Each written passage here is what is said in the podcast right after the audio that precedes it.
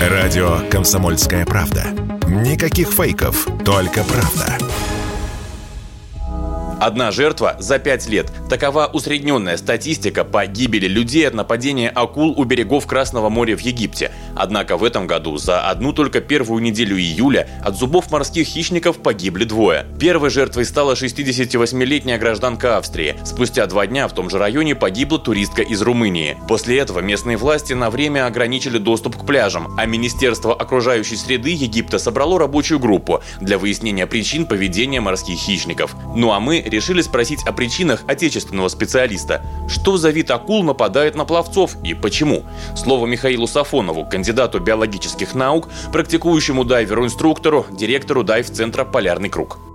Значит, все описанные случаи нападения акул человека в египетских водах это случай нападения именно длиннокрылой акулы. Это акулы открытых пространств, то есть они держатся обычно в открытом море и крайне редко заходят на мелководье. Но в тех местах, где большие глубины подходит близко к малым глубинам, если мы, допустим, начинаем идти от берега, какой-то пляж, а потом довольно резкий обрыв, резкий склон, то вот в этих местах вероятность выхода длиннокрылой акулы на мелководье, она существует.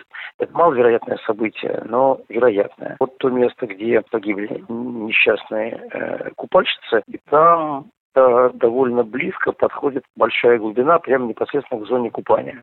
Возможно, акулы оказались в прибрежной зоне по косвенной вине капитанов грузовых судов, говорят эксперты. Когда холодильники на кораблях, везущих мясо из Австралии в Европу, выходят из строя, протухшие туши выбрасывают за борт. Там эти туши привлекают внимание хищных рыб, в том числе акул, после чего те привыкают к легкой добыче и стремятся ближе к берегам где поохотиться особо не на кого, зато есть легкая добыча в виде купальщиков. Наконец, спровоцировать интерес морских хищников к человечине может неконтролируемый вылов рыбы, то есть акулам становится попросту нечего есть в своем привычном ареале. Чтобы обезопасить себя от акульих челюстей, желательно плавать не в одиночку, а группой, избегать рифов с глубиной свыше 20 метров. Есть и другие факторы, сказал радио КП инструктор по дайвингу Михаил Сафонов. Вообще нападение акулы на аквалангиста гораздо менее вероятно, чем нападение акулы на пловца на поверхность, потому что аквалангиста она воспринимает как э, уверенное морское существо, уверенно себя чувствующее в своей среде. А пловца по поверхности воспринимает как сухопутное существо, терпящее бедствие, ну, а значит беззащитное и нападает с гораздо большей вероятностью абсолютно в тех же условиях находясь, чем на аквалангиста.